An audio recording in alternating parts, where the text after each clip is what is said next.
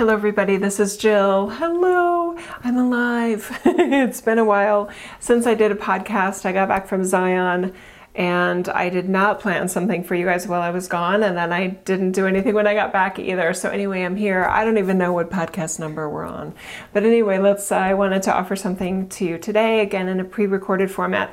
I don't know when and if I'll do live again. I love doing the live events in the members group with um, specific times at the month that we pick that I pick based on my calendar.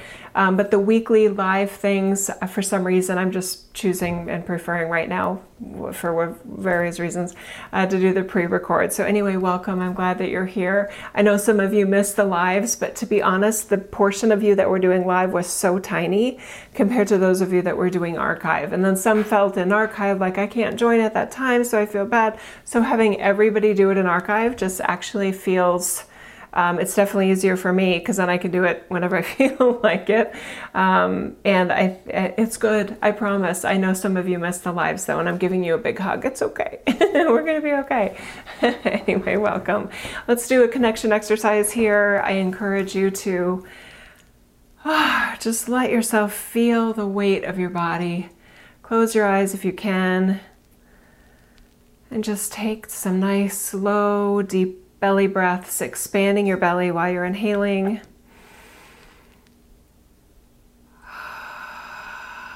And another.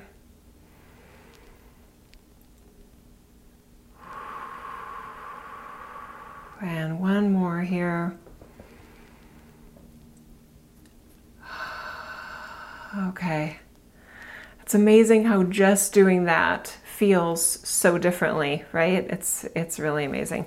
Telling you, being human, there's a lot to there's a lot going on in, in each of our lives, and just the ability and the choice to just center yourself again makes such a big difference. Yeah. Okay. All right, so what do we do here? We do a lot of different things, and there's a lot of different ways to describe what I do. But basically, um, I have a unique way of looking at this world and at you and at me and at challenges in this reality and at opportunities in this reality. I just, um, I've learned enough, uh, I've heard enough feedback over the years that I offer a, a very different perspective. Um, and then for some people, it's an affirming, confirming perspective of maybe something they've heard before, but maybe we put it in a slightly different way, or maybe it's just satisfying to hear what you've been thinking about, hear someone else say that. Okay. Um, anyway, yeah. Okay, so what are we going to talk about today? I want to talk about loneliness, okay, because that comes up a lot um, in our work and things I hear from you guys online when I am online. I'm not online that much anymore. Um, and I just feel like a, a message for that would be really helpful. Okay, because I know loneliness uh, affects a lot of us for a lot of different reasons. So, like we like to do, we'll come at it from a whole bunch of different angles. Okay. okay here we go. okay, so I, for those of you that don't know me, I don't have anything prepared. I'm not reading anything. I'm just sort of on the fly feeling divine inspiration for who would benefit from what type of information and wisdom and insights um, and encouragement uh, related to the concept of loneliness and isolation. Okay. All right. Hmm.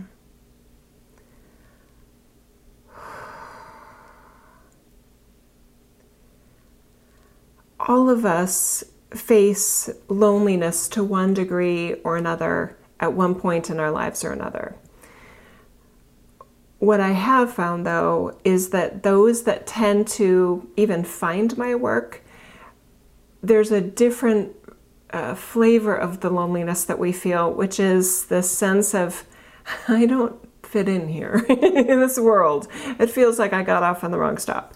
Um, so that part of our loneliness is can be really really um, just hard to face and i have created ways as jill to be able to sort of manage that in a very satisfying way i'm able to get out of bed every day and get my get you know life done uh, get my day done and take care of myself and offer something of, of value i hope to others and take care of my family and things like that so i'm i'm a high functioning person that yes i uh, resonate with this part of you that may feel like, God, I just don't even fit in here. Uh, you're right, there is a lot of uh, differentiation between you and what m- maybe most humans, I would say maybe that the average human, um, is experiencing and how you feel very out of place and the way you look at this world is sort of like what's wrong with people? What's wrong with the human race right now? Most people don't walk around thinking like that. Most people don't uh, you know consider the human race and look at it in such a global uh, they're not even they don't even have the most people seem to not be wired in a way where they can look at the human race in general and say I have concerns, right? As if it's a part of you that isn't part of the human race. That's the strange part of the voice, isn't it? Is that there's a part of your inner sense, sense and perspective that remembers that part of you as maybe a soul self or part of you that's beyond this reality, that you're more than, than this human, that you're more than the human race, and that you have a sense of self that is beyond your humanness that is not normal. that doesn't mean it's crazy. To mean there's it's not normal versus crazy. It's normal versus super normal or supernatural or very unusual or very unique.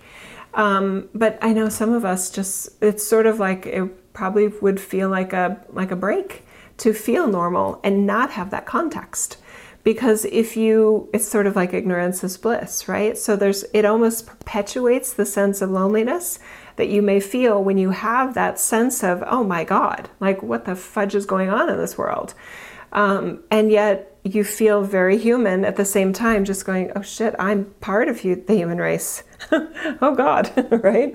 Um, so that loneliness of I don't fit in here can successfully by monitoring your thoughts, noticing how much of a pity party you like to have every day uh, for yourself, and uh, what kind of victimology you're sort of running in your sense of it's always harder for me because I don't fit in here, you know, sort of storyline, which is very victimizing of you, right? It's it's not that you're not right, it's that it's not very productive or helpful to walk around with that sort of storyline going on every day. Okay. So, another way of looking at it is I don't fit in here. Like, I don't fit in with hate and war and famine and manipulation and lies and um, overemphasis of, I don't know, beauty, superficiality, you know, whatever in this world. Um, I think that's a that's a pleasant story. It's a it's a more empowering storyline, if if nothing else. Um, so okay, you're unique and i mean what do you want to do with your uniqueness versus looking for ways that this world doesn't appreciate you etc that just seems like a like a downward spiraling sort of approach okay? So i recognize for myself as jill that i don't exactly feel normal um, among the humans um, and i embrace my humanity and i consider my humanity an opportunity to be the version of human that i want to be um, and then I just sort of keep myself busy with that. Um, I mean, that is a big task if you really think about it. If you stop identifying with the, that you're one of the many humans and you give yourself permission to just be your human, because that's true, but part of your psyche may get really, really tripped up on, yeah, but I'm still one of them. You're you're you. Just just worry about that. Let's just let's just focus on that, shall we? Right? Because that's a that's a big job. That's what makes a life. Is you being you every day, one day after another. And is it monotonous and boring at times on earth? Yes, it is. Um, but there's always another way to look at it. And do what helps you feel inspired and motivated. And I would really, really dial down any of the different ways that you feed or nurture the victimized part of you because it's probably just like picking a scab day after day after day.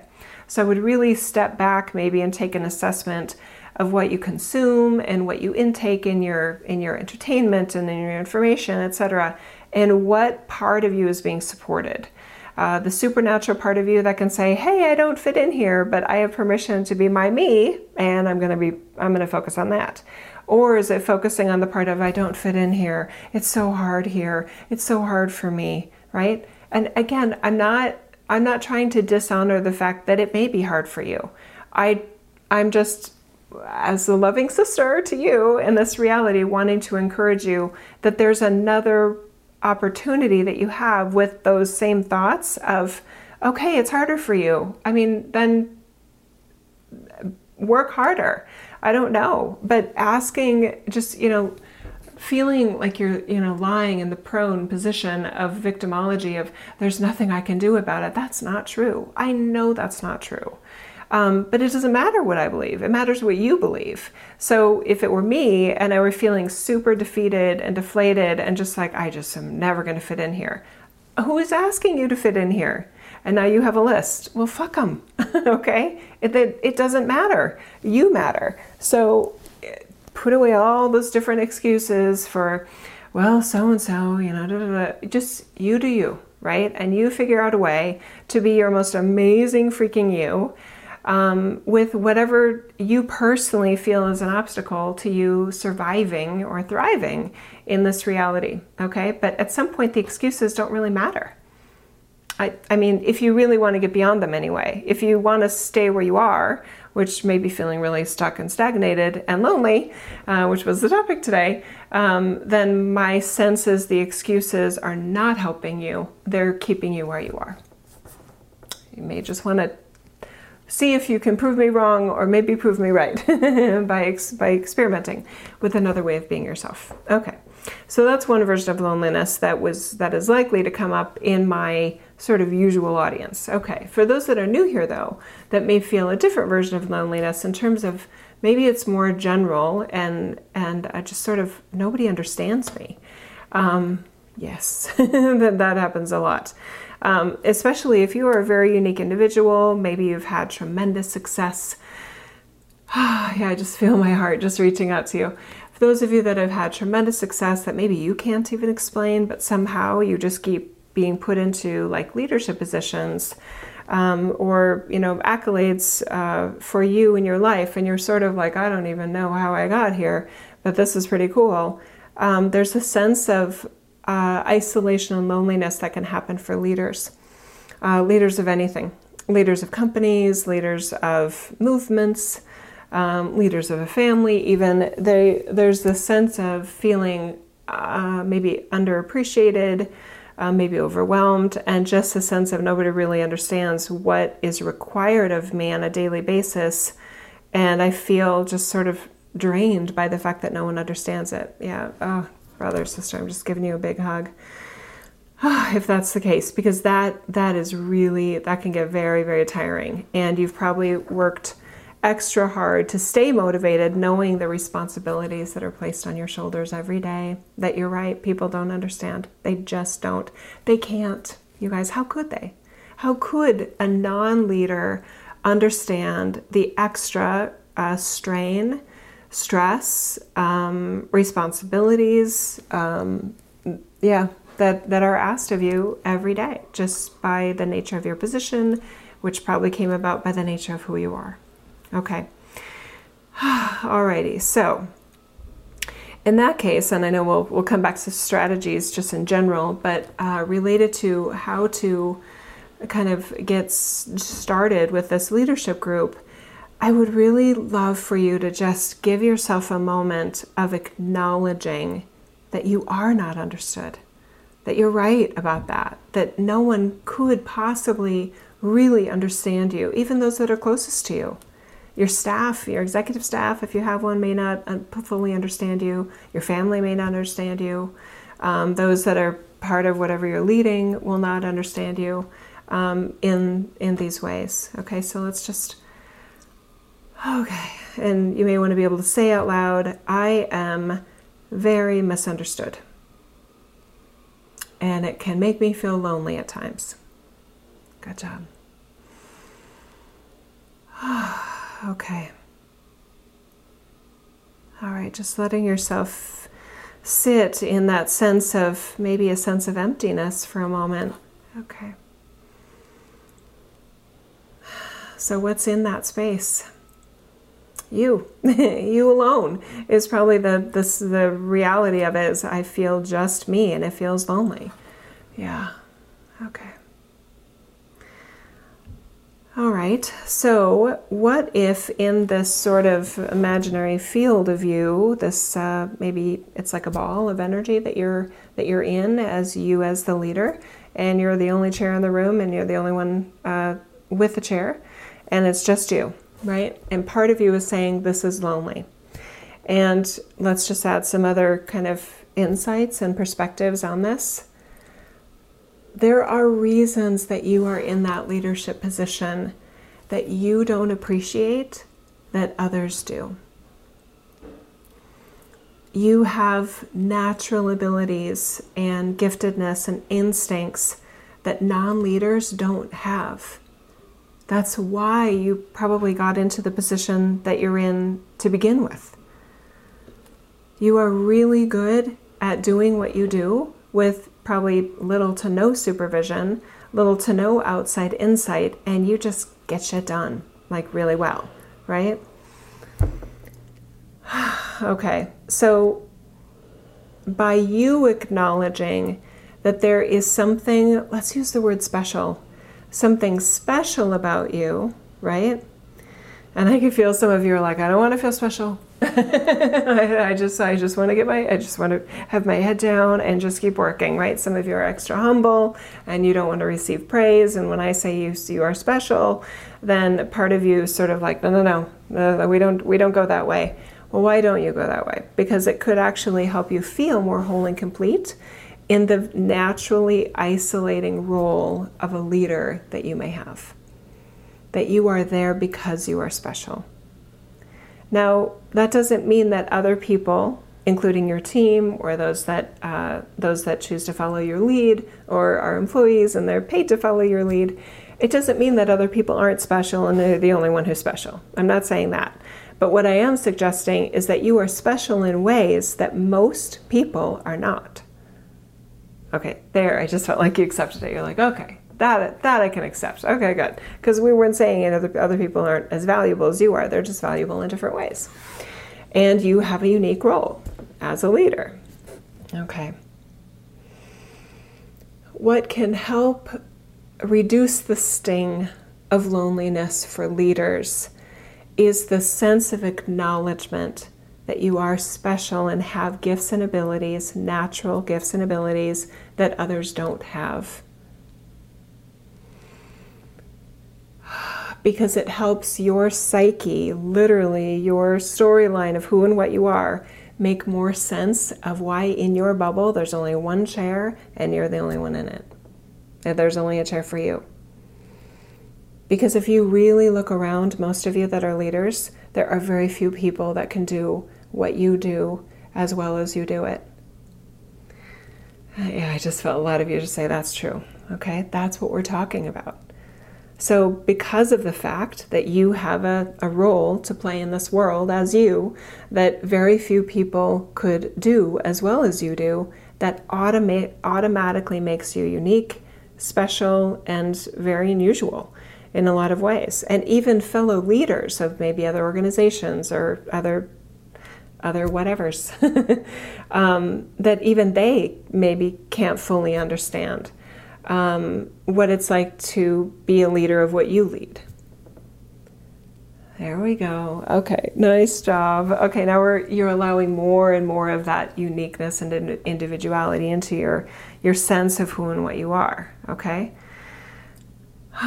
So now there's still the space in that energy field. There's still just you, but the different storyline puts a different light on the sense of uh, space in there with you and your you and, and you as the role. Then it's not, oh my God, there's no one else here. It's like, well, of course there's no one else here. I have a very unique role in this world. So, of course, it's just going to be me, right? Okay, see? Yeah, we just, uh, it'll be very subtle, but a very noticeable shift right there. okay, so there's a lot that's up to you, right? In terms of what gets done, what doesn't get done, maybe strategy, vision, all of those things. What you can do next, what you may want to stop doing, all of those things. All right? Okay, I need a drink of water. All right, so Okay, so that was step one for the for the leader group that can feel isolated. So we've talked about two groups that can feel isolated and lonely. One is those that feel like they never fit in in this reality.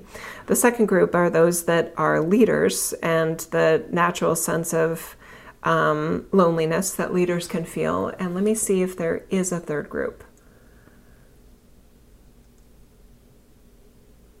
Young people young people who don't feel like young people. okay, yeah, and this may speak actually to the first two groups too, in an inner child sort of way. Uh, don't worry, we're not going to get we're not going to get overly. We doesn't need to get unnecessarily weird here. Let's just just stay with me and see what see what see what we've got. Okay, um, there are some of us that we still have these memories of being a younger person and feeling very very uh, it's sort of like the first group of I don't know if I fit in here, but also like I don't even feel like the age that I supposedly am. So I'm talking about the people that you know you were eight years old, but either maybe you don't remember being eight years old, uh, or part of you never really felt like you were eight years old. You felt like something older and wiser and more put together than the eight year olds that you were surrounded by in school or whatever, neighborhood playground stuff. Okay? Uh, that's a different, it feels more like the leader kind of uh, orientation in terms of, okay, I know I'm actually eight. I know my actual birthday. I know I'm technically eight years old, but I seem to have a much more savvy, mature perspective of everything than my fellow eight year olds. And that can lead to a sense of loneliness because you don't even fit in with your your age peer group at that point. You're just trying to like, okay, yeah, like Barbies. Woo. you know what I mean? And maybe you were able to, you know, entertain yourself and figure it out. But you made it to this point, so good job. Um, but that sense of isolationism and loneliness starts early on because even the groups that you supposedly were supposed to be fitting in with, you didn't fit in with. And if you're anything, because I was one of those kids for sure, I just I just couldn't wait to become an adult. it was just like, you know, just kind of like uh, daydream, daydreaming, but obviously paying attention and taking care of whatever a kid needs to take care of in this world. Which it, this reality doesn't ask much of kids in terms of like, and you and yet if you're like me, you felt extremely capable of so much more, and yet the world was asking so little of you, and it's sort of like, okay, I just gotta pretend I have nothing to offer really until the world can take me seriously, which apparently doesn't happen until I'm 20 something, right? It's a long time to wait to be taken seriously. And then for some of us, it's once that sort of age sort of came, it's like, oh, thank God, okay. And then we maybe still had to wait. I remember being, I remember so well, being like 28 years old in a strategy meeting at Hewlett Packard. I'm with not top level executives, but level two, level three executives, knowing I had an amazing idea and I would share it. And I'm I'm not at the table. I'm behind. I'm I'm at the the peripheral uh, seats in the in the conference room. Um, and they were having the discussion, and then I would wait my turn to try to offer something. And I remember sometimes it would surprise them, like, well, why is like wait a minute uh, like who did that just come from and how do you know that? There was and then there was this odd sort of cricket reaction where nobody would say anything.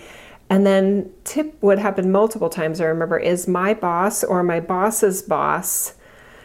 But it was as if i didn't say anything. It was so surreal. Everybody just kind of they saw me they saw my mouth moving. And then one of the people actually at the table would within minutes say almost exactly what I said and it would be like, "Oh, that's a great idea." And they would start talking about it. It was so bizarre. So bizarre. It was just like, "Did that just happen?" They just said what I said. Now, you know, thank goodness I wasn't somebody that was like, "I just said that." I was just kind of like, "Okay, they got it. That's what's more important than than that I got credit for it because it wasn't about that." Um, I always cared about the company that I was working for, and at that time it was Hewlett Packard um, but just really, really strange. So it it sort of was uh, reiterated, or not iterated, but uh, an unspoken acknowledgement for me at the time of you don't have the position yet where your ideas carry the same weight or will even be uh, consciously heard in the same way as the people that are at the table. And that was early in my career at HP. It, it got better as I went on and developed more of a, um, I want to say, a reputation in the company and things like that. And anyway, it's just really weird though. At the beginning, I was just like, what the fudge just happened? That was so weird. So some of you may have memories like that of I know what you're saying. yeah, exactly. Um, it's so weird. And then all of a sudden you say things and then people hear you. It's like, wait, now now you can hear me? Okay, good. All right. And then I have more to share, right? Oh my God. Anyway, anyway, so finally we're the adults and hopefully you are heard. And if you're not, that's a different conversation to have. And I do recommend booking a private session so that we can work through why you feel unheard um, to help you be heard. Um, in this reality, and I have lots of strategies for that kind of stuff.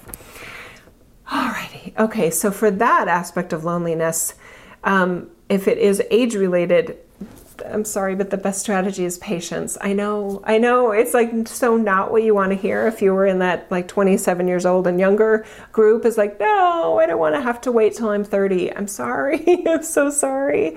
Um, but you can do it. There's so many of us that have just sort of, you know, blended in with the other people that were supposedly our age and just kind of made it work. Um, and you, you get older and then it does get easier because this world takes 30 uh, somethings and, and above, maybe even 28 years old and something and above more seriously. I, I know it's not fair. I know you had something uh, relevant and amazing to offer at eight years old and nine year old you and all those things. But this reality, as it currently is, uh, just values human experience more than natural wisdom and intuition and a sense of just knowingness yeah, this world doesn't know what to do with that. Sorry, I'm sorry. It just doesn't. Um, so, I mean, there's a lot of strategies. From what I understand, Thomas Jefferson would write amazing letters, even in his early 20s. And he would write them to, was it Adams? Or were they the ones that always fought? Anyway, Jefferson would write letters, and even in his early 20s, and possibly even, my guess is somebody has some letters from Thomas Jefferson in his teens. Um, yes, that Thomas Jefferson, the Constitution guy. yeah, him. Um, that he took his ideas seriously enough and he wrote letters and he sent them to people and then said, please, you may want to save these. Please save these. Um, they may mean something to someone someday. See, that's somebody, yeah, there we go. That's somebody that took himself seriously even when the world didn't know to take him seriously yet. What a wonderful way to go through life. That even if the world isn't taking you seriously, even if your parents aren't taking you seriously, your age peers aren't taking you seriously, your teachers aren't taking you seriously, whatever, um, that you take yourself seriously and that you use that time maybe to do something productive. Maybe it is. Um, I mean, what do you envision yourself doing as an adult? What do you, as a supposedly we're talking to younger people in this section, what do you envision as like, oh, I would love it if by you know 28 years old I'm doing this, and just allow a vision or a thought or an idea to come to you. What can you do today that the world doesn't know to ask of you where you can get busy, right? Do you want to write? Do you want to be uh, speaking publicly about I don't know what, right? Um, I mean, there's so much information out there that you could start sharpening your skills now. Um, I mean, why wait? Literally, the world is asking so little of you. You probably have so much free time. Why not use it more wisely than most kids your age? And then maybe you'll get a leg up um, later on, where when you are the 27 or 28 year old in the room and you come across as so confident, maybe they're actually able to hear you, even though you don't have a seat at the table, right? Yeah, so I get it. I'm giving you a big hug. I'm sorry it's this way. Um, but the world is different now than it was for me. You know, I was born in 1970. So your ability to take yourself seriously, and I don't know. Uh, I mean, you could write a book, you could do audiobooks, you could start a podcast.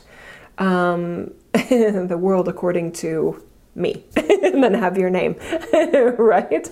And just start sharing your apparently original ideas. And maybe they're even more original and relevant than you're giving yourself credit. And then you can start to kind of test how how are you being received in this world? Um, and what do you want to hone and sort of figure out based on the response that you're getting or not getting? Um, or even better, because sometimes it's a bit noisy out there. There's a lot of podcasts already, and there's a lot of things going on.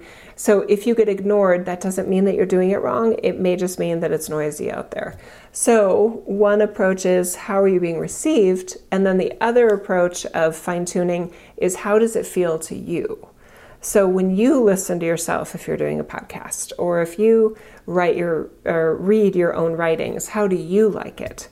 Um, yeah, and so then you can sharpen yourself, sharpen your own skills, even without the feedback of an audience, which some people are amazing and they never develop an audience, right? Yeah, isn't that weird? Yeah popularity contests are very strange in this reality. And who has the most viewers? And you know it's just crazy. It's crazy out there. I get it. I know too all right but taking yourself seriously now even when the world isn't taking you seriously is probably a great approach while you are young um, and waiting for the world to at least see you um, as something of value because like i said they just don't do that Okay. By the way, uh, related uh, on that note, I recognized. Um, I can't remember. I think my my daughters are now uh, 17. She was born in 2002, and my younger daughter is 14. She was born in 2005. And I think it was when my older daughter, actually, I think it was my younger daughter. She was about three or four, and somebody said, "What are you going to do when you grow up?" And it was it was in the normal kind of tone. And it, for some reason, the way, for the first time when I heard that, it was like, that is such a jacked up question because it's also, I, I know it's not meant maliciously. I'm not saying it is. It's not meant with ill will. But what it's saying to every kid on some level of themselves is, you're nothing yet, and what you will be is your job. screwed up on two counts, right? Uh, you're not anything yet until you have a job or until you choose your profession. And number two, you are you your value is based on your profession versus also more generally who and what you are in this world, which is more than your profession. It's how you share yourself. It's what you are. It's how it's know how you share yourself in your everyday life, not just in your profession or with your friends or family or strangers yeah, it's so it's so messed up, right? So I stopped asking kids, "What do you want to be when you grow up?" Um, and I choose to interact with with younger humans. I don't change my voice. I try to talk exactly like I'm talking to you. I look them in the eye, and but with welcoming. I don't want to be intimidating, um, but I just look at them like, like I, uh, with a sense of I see you, I think you're something special because I believe everybody is some is something special. My God, we're all one of a kind. How freaking amazing is that?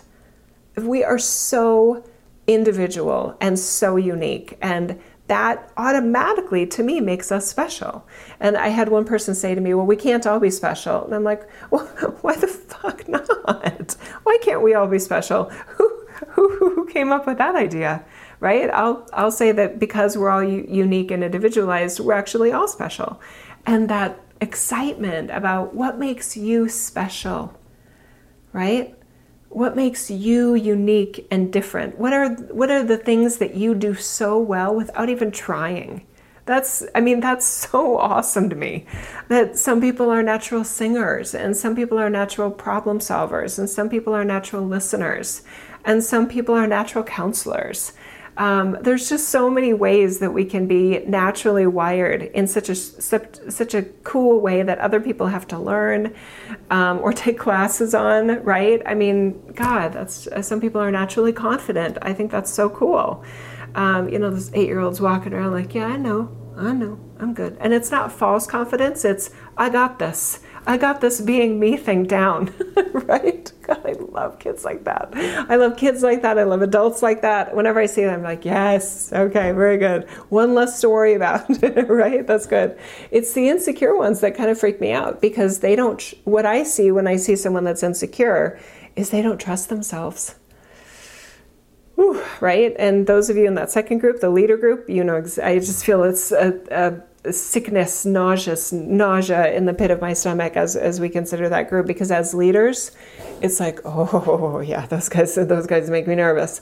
Because if somebody doesn't trust themselves and you're a leader and you're like, well, I you don't trust you when I I how can I trust you if you don't trust you? Right? That's a that's scary, right? So those of us that are leaders and we tend to be maybe natural leaders natural initiators and we naturally, you know, are willing to share ideas, we tend to have self confidence. So when we are interacting with somebody that does not have self confidence, it's sort of like I, we, oh, sorry, my point was we tend to resonate more strongly and have more trust and place uh, more promotion opportunities, etc., with other people that we sense they also have confidence in themselves, at least close to the confidence that we have in ourselves. Yeah. Isn't that interesting? Yeah. And then for some of us that maybe are, uh, we have a natural tendency to help others. We, we want to help everyone move ahead. And I, I definitely have that in me. Um, I'm a natural helper.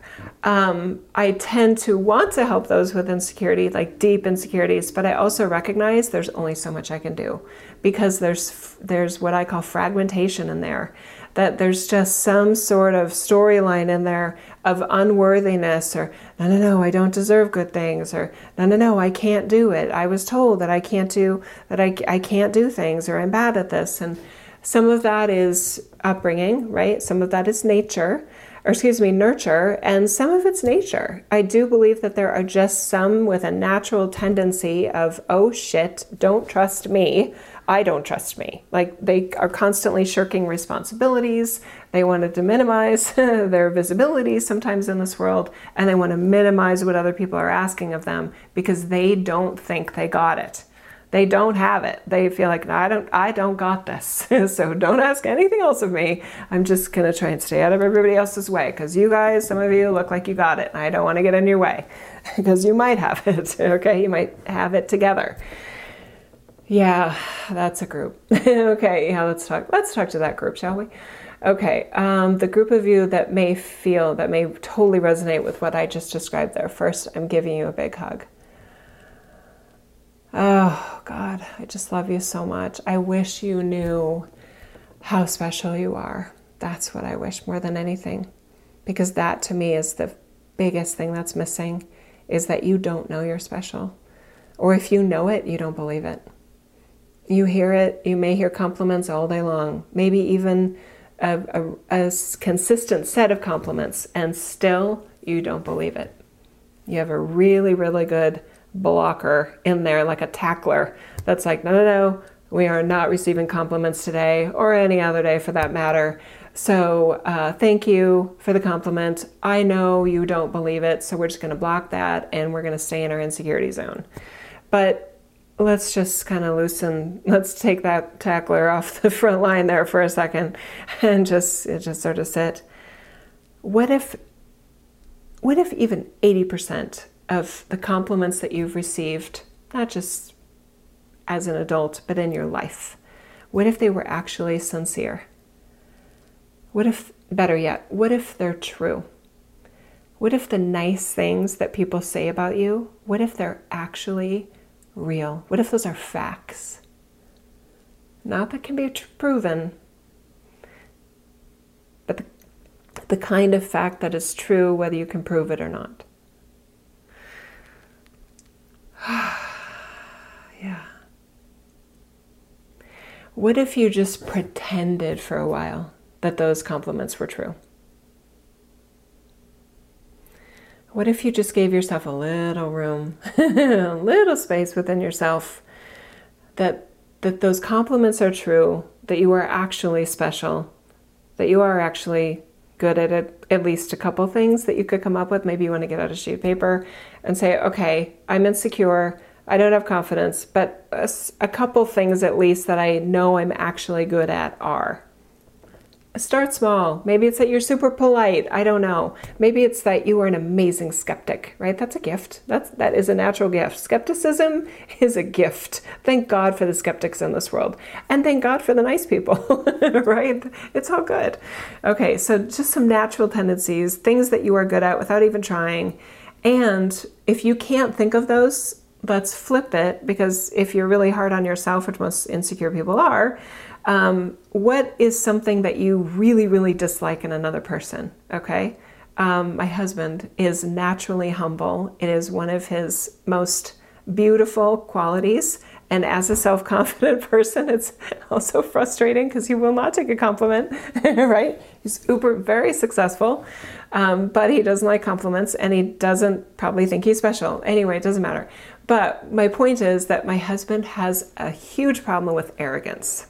And there is a difference between confidence and arrogance. He knows that I'm confident, and he does he know this? Yeah, he knows that I'm not arrogant. Arrogant is I'm amazing and you're not. Confidence is I'm good at what I do, I know my limitations, and that doesn't mean I'm better than you, but I'm good at some things that you may not be good at. Okay? There's no need to disparage anyone else when it comes to confidence. Okay? So, the reason my husband really, really hates arrogance in anyone, I mean, I can just see him go, oh, right? We used to watch The Voice together, and he can't stand Adam Levine. he likes Maroon 5, and I think he appreciates Adam Levine as an artist, but he just, he's like, he's arrogant, right? The reason that Jeff hates arrogance is because he loves humility. He really appreciates people that do a super freaking good job and don't need or want any credit for it. They're just good.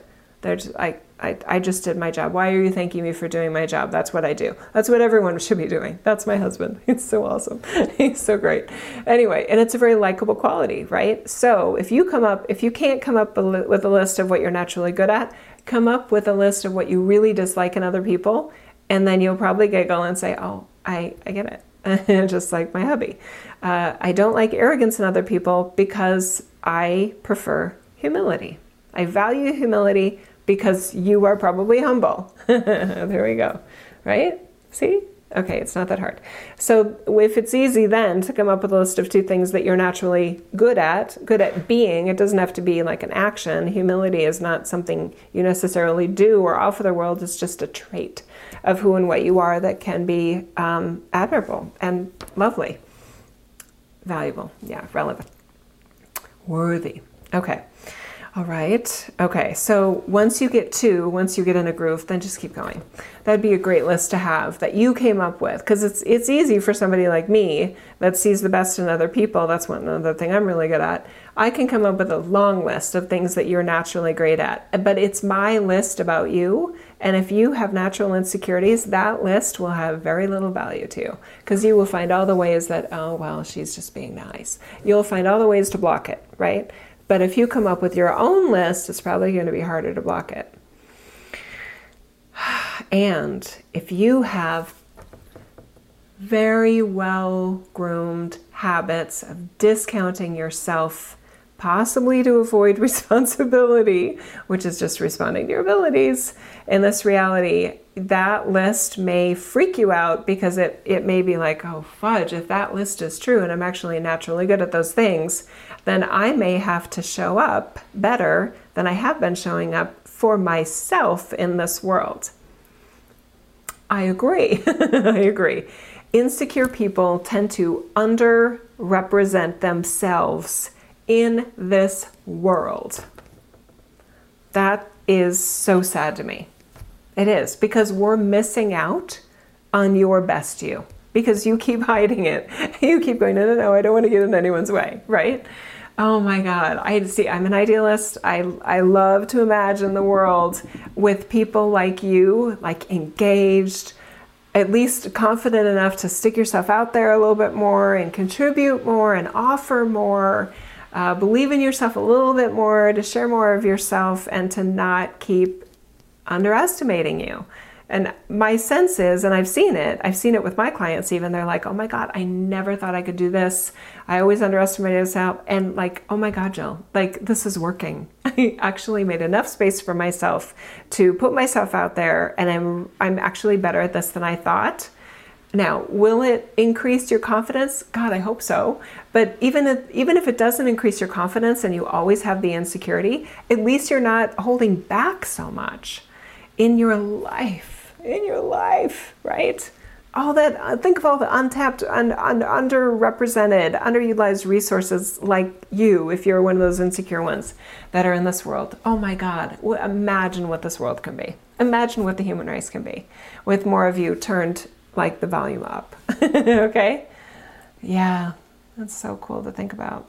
Yeah, I can't I can't fix everybody, right? But if you can hear me and you're sort of like, okay, she might be right. Maybe this is worth it. maybe maybe I'll feel less lonely. Okay, so now we got to loop all this back around to loneliness. Okay. So did we get four good groups? I'm guessing that's the vast majority of the population that fits in either one, two, three, or four, or some combo of, of them. Probably not, yeah, anyway. Okay. All right, so I feel like we got a good set of groups there. And now what are the strategies? Okay, so for the group that feels like you never fit in here, uh, you're gonna f- you're gonna keep feeling lonely the more that you keep this sad story going on about the fact in a victimized way that you don't fit in here, because I mean, yeah. So a, a flip of your story, which we already offered, could actually be the very best strategy um, in terms of step one. And then step two is that you, yeah, let me go deeper on this one. Hang on. Mm. Okay, so step two in this regard is okay. Oh, this is going to be really blunt and maybe painful to hear. Oh, sorry if that's the case. It's offered with love. Some of you have been using this sad story of how you don't fit in here as a super good excuse. That's the same as the fourth group. You've been using your fact that you don't fit in here to withdraw, maybe from society, from your own life. You keep saying, "No, no, no, this world doesn't get me. You don't understand. I can't, I can't, I can't try that, Jill. This world ignores me. They ignored me my whole life." Well, you're an adult now, right? Um, and maybe the maybe now with all the the years of maturity you've gained, that maybe you've got gray hair, and even and this world tends to look more seriously at somebody with gray hair, especially that has this spark of life in them. Um, it could be that that now's your chance, right? That maybe even more so than you felt before. But the thing is, you won't know until you try. And I would say the bigger risk is not doing anything I think the real risk is you not trying out and experimenting in the creation of a version of you that, yes, doesn't fit in, but hey, is here anyway. So why not see what you can put together, right? For yourself in your life, right? But I would definitely minimize your contact with, with other people that you've maybe been commiserating with and the the pity party session of yeah well our group doesn't fit in here. How are you not fitting in lately you know marjorie? I mean there's just it it's weird how groups that feel excluded and isolated can hover together almost like in support groups. And i don't feel like that's a way forward. I feel like it's a way to to the status quo. It keeps reiterating why you're not sort of out there in the world in another way which maybe the i mean how would you want your life to be right? Just like we said with the kids um, okay you are the adult. So so now it's not what do you imagine at 30 years old? What do you imagine next year? What version of you do you wish you could be that you've been telling yourself the world was not ready for or i don't fit in here so i can't be that? Well what if those aren't even true? What if that's not true? What if you try it anyway right? I would have never thought that, that you'd be listening to me today or hearing me today or watching me today or however you're experiencing this. So I didn't plan all this. I was just like, hey, I think I got something to share. I'm just going to throw it out there and see what happens. Okay? So you won't know until you try. And I really feel like you will feel less lonely by you experiencing yourself in a way that you like better, that doesn't want an excuse for why things haven't gone the way you've wanted them to so far. Because people that are happier with their lives, not only do they not look for excuses for when things aren't going the way they want, they don't want excuses, even if they have them. I'm definitely like that. okay, so this is why it's fun for me to offer you a strategy because it, I have techniques that I use, right? But uh, but I, I I totally get it. I I feel you, sister, brother, right? Um, but I also recognize that loneliness can be a really really sad, uh, depressing, even way to go through life. And by you giving yourself more room, that that that your current you isn't all that you are that there's a whole bunch of things that you could be doing, could be sharing with the world, could be being in this world that that you have full authorship over. And it's so it's not about how you received. It's the the the emphasis should be on how it feels coming out of you, how you feel, you know, talking and seeing and being from behind your eyes in your reality. And that could be major. I mean, even as you go to the store, if it's the part of you I don't fit in. So therefore, no one will look at me. No one will recognize me except that one nice person that I hope she's working today. She always says hi to me, but no one else does. I'm invisible to them. Well, wear like a freaking neon color or just change something so subtle that it's impossible to ignore you, right? I don't know, but just do something maybe silly. Maybe you have a great sense of humor and you want to wear like a jester's hat to the supermarket that day and just have a funny smile on your face, like, hello, you know people are like nice hat. See? They noticed you. At least they noticed you. That's that's what we're starting from right? Uh, to being ignored to being noticed. And maybe it's noticed for something silly but i think it'll actually help you turn the inner lights back on that you're still alive right? You're still here. You're still in this world. And okay you don't fit in. Maybe you came here to not fit in right? And then you've used that possibly as an excuse to to withdraw from society right? I actually now have taken that as like a badge of honor that I don't fit in. It's like, ha ha, I don't fit in. I do things my own way and I don't wait for permission. And, you know, I'm kind of flexible with social rules about what's allowed and what isn't allowed and what's socially acceptable and what isn't socially acceptable. Um, I love playing in that zone because if I didn't come here to fit in, then I also didn't come here to play by the same social rules and constructs that other people do that's freedom, right? Now I have the self confidence, right? So that goes with it. And you may not. Then we're going to talk to that part of you in a second, okay? Anyway, just start somewhere. Turn the lights back on inside yourself and get out there um, and start to oh, come out of the cave, right? And start to, what's the opposite of withdraw? Um, provide. I mean, be out there. Uh, that I'm not talking to you. Don't have to start a business or anything. Just make yourself more out there more come out of your house right?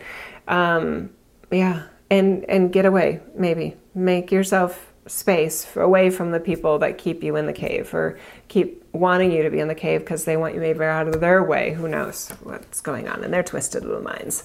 Okay? All right so that's a good starting point. point and then if you want a session from me or other people that I recommend regularly, which I'm going to make that easier on my site to recommend sessions with people that I recommend um, soon. Stay tuned.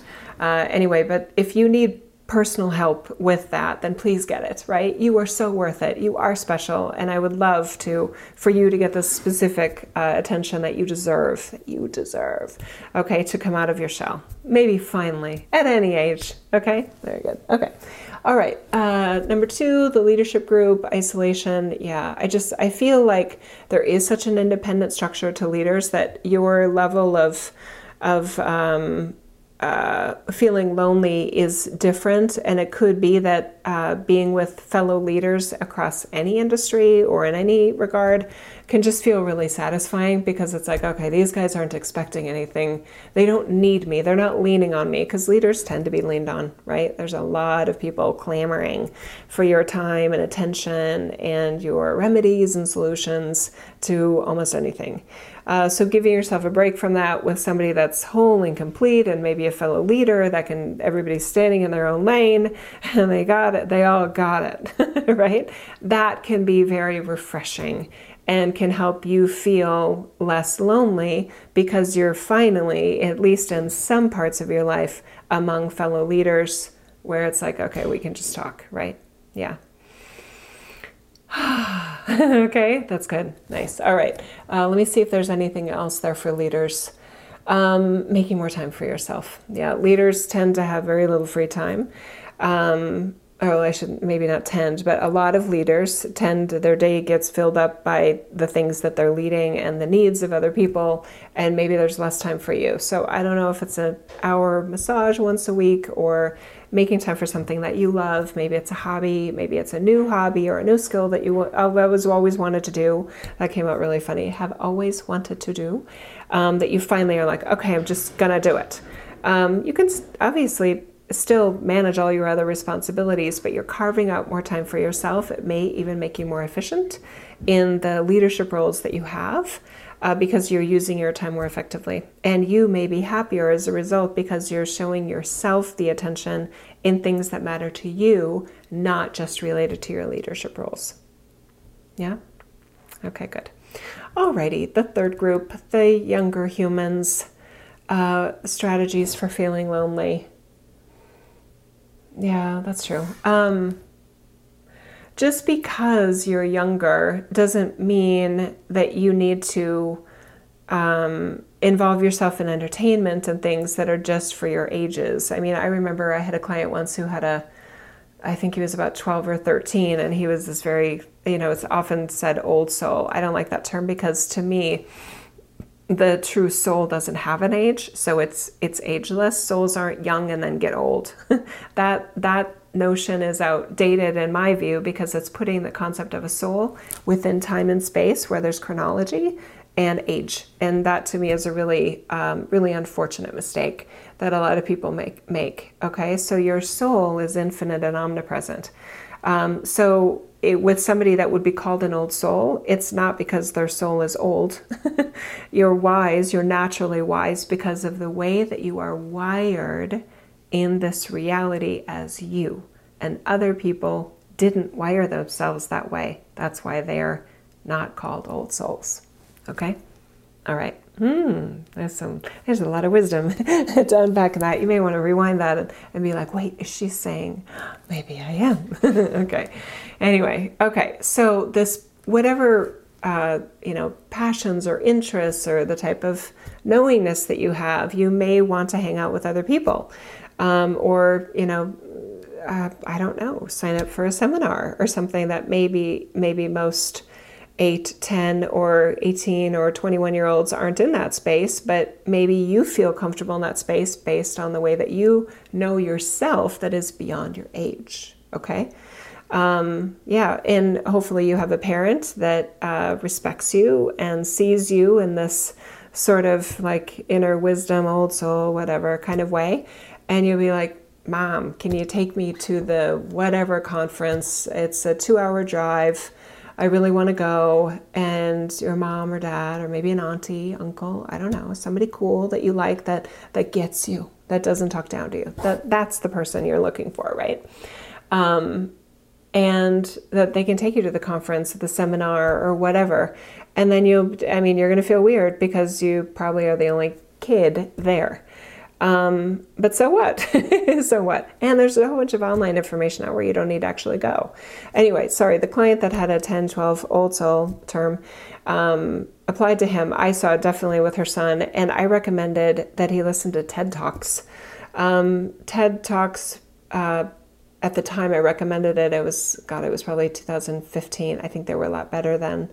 Um, that's judgy of me and I'll own it. I'm just I'm not interested in them anymore. How about that? Um, anyway, they were. They, I'm not saying there's not good ones. My I have some clients and friends that have done amazing ones. Um, but anyway, uh, just you know what you like in this world, seek that out, no matter what age you are, and it'll help you feel uh, like yes, like okay, that part of me feels honored because I interacted with something that was beyond my human age, but at a, a, consciousness level or wisdom level or rationality that I really deeply admire and appreciate and know that I have access to, even though I'm only X years old. Okay? Yeah.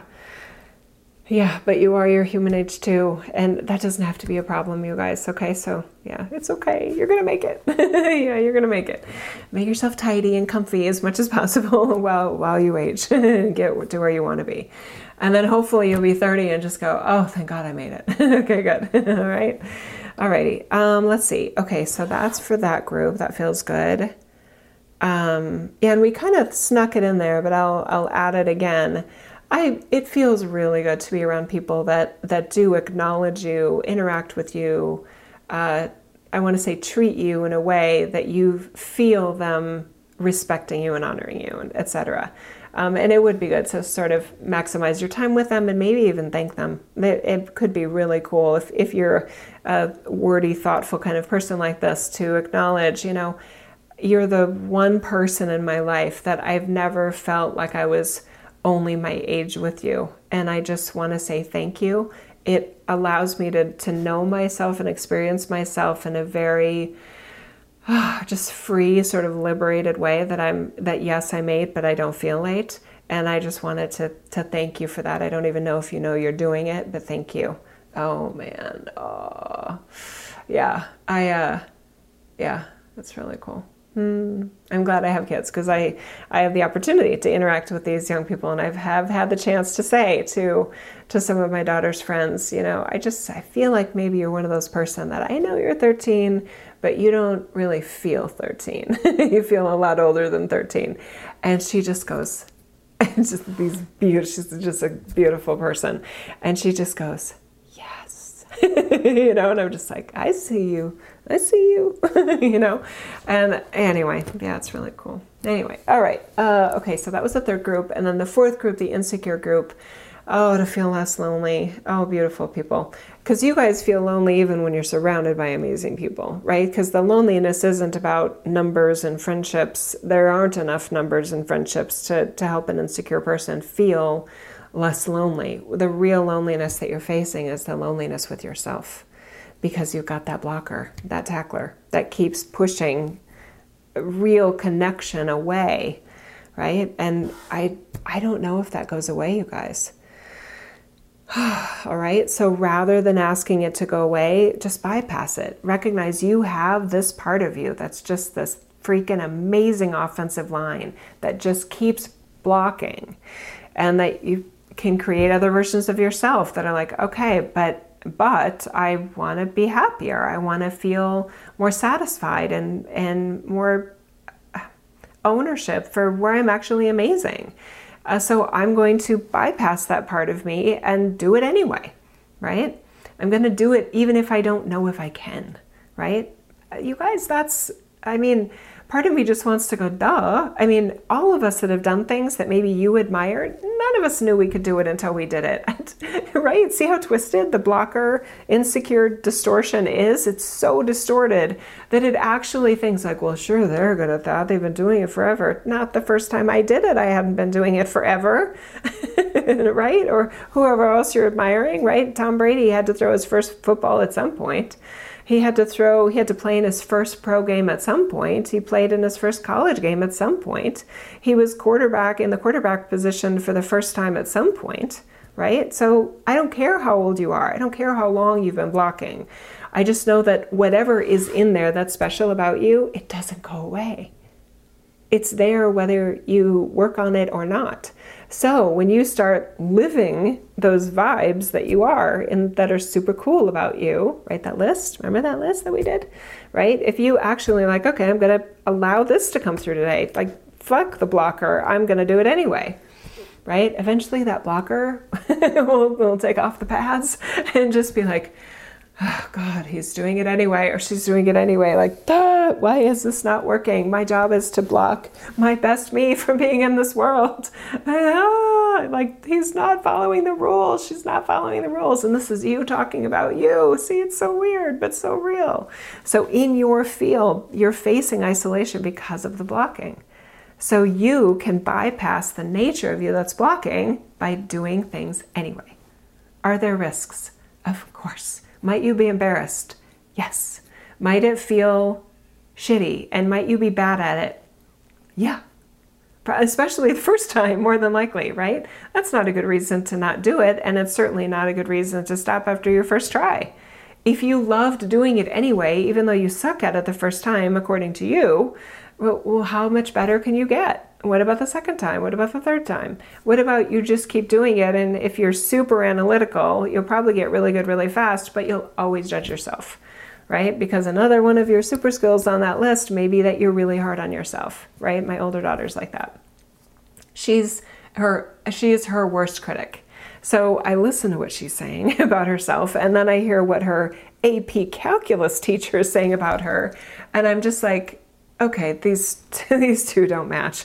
This professional that's teaching mathematics at the local high school, which is a fantastic high school, and she's in AP calculus, and he's saying, and I'm saying, I, I asked him at parent teacher conferences.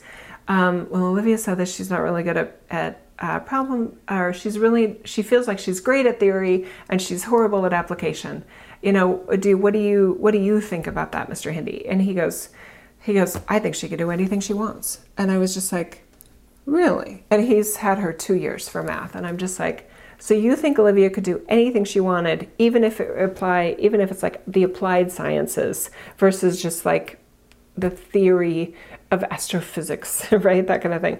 And he goes, Oh, yeah, of course. He said, She's not bad at application. She's just super good at theory. And she's also very good at application, but relatively, I can see where she's being hard on herself. And she's super hard on herself.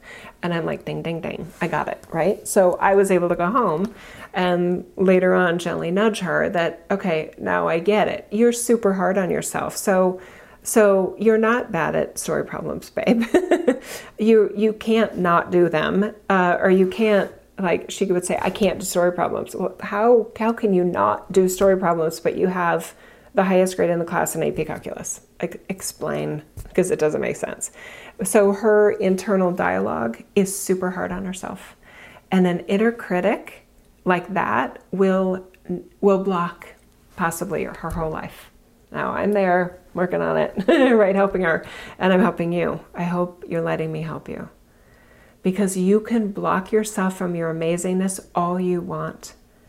But what if you just gave yourself a little bit of an opening to do it anyway? And then listen to the feedback you're getting. If you're getting an A in a class that you think you suck at, I know you're wrong. I know it. There's evidence, right? So I have a harsh inner critic, nothing like my daughter's, and maybe nothing like yours, because criticism is not my forte, and self-criticism is not my is not my super strength. I'm probably a little overly generous, actually, because I'm I'm much more willing. Just try, just do it anyway. You know, it doesn't have to be perfect. I've created a version of Jill that is good enough, right? That I let myself do things that I'm not an expert at, that I'm not a pro at, that other people are far better at, but I do it anyway. So I'm not expecting it to be perfect when I when I do anything, but I never want to not try. Because I know I have something unique and special to offer. There we go. Okay, so could you create a version of yourself that's kind of like me in that way? I know you could right? And it's so freeing. But the critical part of you, probably you not you're not going to want to watch yourself, right? And I've heard other people do that too. I've heard actors that will never watch themselves in films. Part of it is because their job is done and they don't they don't need to see how it all came out because their acting role was such a minor part of the entire production that ends up on the screen, you know. So they're just like I'm good. I did my part, I paid well hopefully, and and I'm out. That's I did my job. And then some people can't watch themselves. They're just like, I will just, I can't enjoy it. I pick it apart. It's not good. So these may be Oscar award winning individuals, Emmy award winning individuals, and they think they suck, right? Thank God they're doing it anyway. See? Who knows how good you can be? yeah, but you may never think you're good enough. And that should not be the reason to not do it anyway, I think. And I think I'm right. okay. All right, you guys, I love that. So we tackled loneliness in probably a pretty unique way. Um, but I love that we got maybe to a deeper sub psyche sort of level. Um, is there a sub psyche? Mm, maybe maybe there is now. I don't know. Anyway, I hope we got to some deeper layers and I hope you got some value out of this. If you did like it, thank you for subscribing liking and sharing and all those things. I do appreciate it. Um, I hope this was helpful. I love you so much and I, I think loneliness is a is a very unfortunate feeling that all of us have at some point in this reality. And if you have sort of this perpetual loneliness, I hope that what we cover today helps you feel maybe a little less lonely and maybe a more maybe like a more valuable member of the human race and of society and that you possibly are feeling less lonely at least in your own sense in your own space your own sense of self. Okay I love you. We've got a lot more videos and, and uh, podcasts or whatever, however you're listening this to, to share with you. So if you like this, please feel free to click on maybe the next one that's recommended that shows up. Okay, you may you may find something even more valuable in that one. Okay, I love you. Thank you. Bye bye for now.